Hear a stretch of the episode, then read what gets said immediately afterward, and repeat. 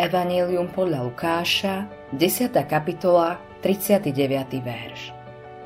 Mala sestru, ktorá sa volala Mária. Tá si sadla pánovi k nohám a počúvala jeho slová.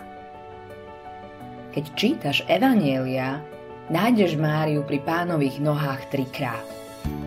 Najprv tam sedela, aby počúvala jeho slová. S tým súvisí začiatok aj rast duchovného života. Je to dôležitejšie než čokoľvek iné. Ak slovu nevenuješ pozornosť, odmietaš jeho život.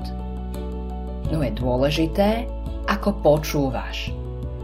Mária si sadla na miesto pokorných. Neurobila to preto, že by sa chcela povyšovať. Poznala Ježiša a to jej určovalo, kde musí byť. Správne miesto pre nehodného hriešnika je pri pánových nohách. Potom sa môže stať zázrak. Môžeš nájsť milosť skrze Ježišove slova. Ježiš hovorí k srdcu. Chce ti povedať, čo pre teba urobil. Ak mu to dovolíš, začneš trochu chápať jeho lásku k tebe. Druhý raz stretávaš Máriu pri Ježišových nohách v ťažkej hodine smútku.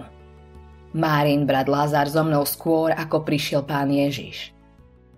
Srdce jej išlo puknúť, ale potom našla svoje staré miesto. Sú aj také dni v tvojom živote, keď sa zdá, že za svet ide zrútiť. Vtedy sa máš učiť od Márie. Aj keď cítiš, že máš v hlave zmetok a je ťažké utíšiť sa pred Bohom, napriek tomu nájdi svoje miesto pri Ježišových nohách. On jediný ti môže pomôcť. Aj keby ti na mnohé otázky nedal odpoveď, nemlčí.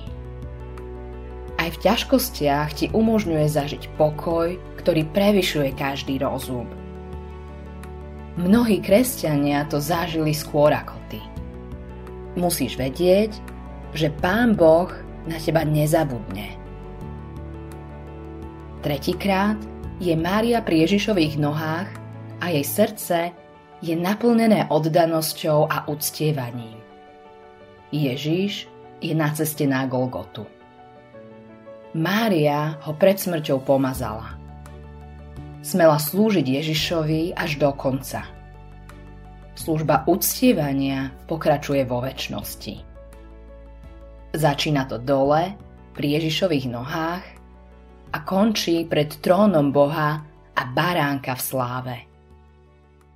Autorom tohto zamyslenia je Hans Erik Nissen.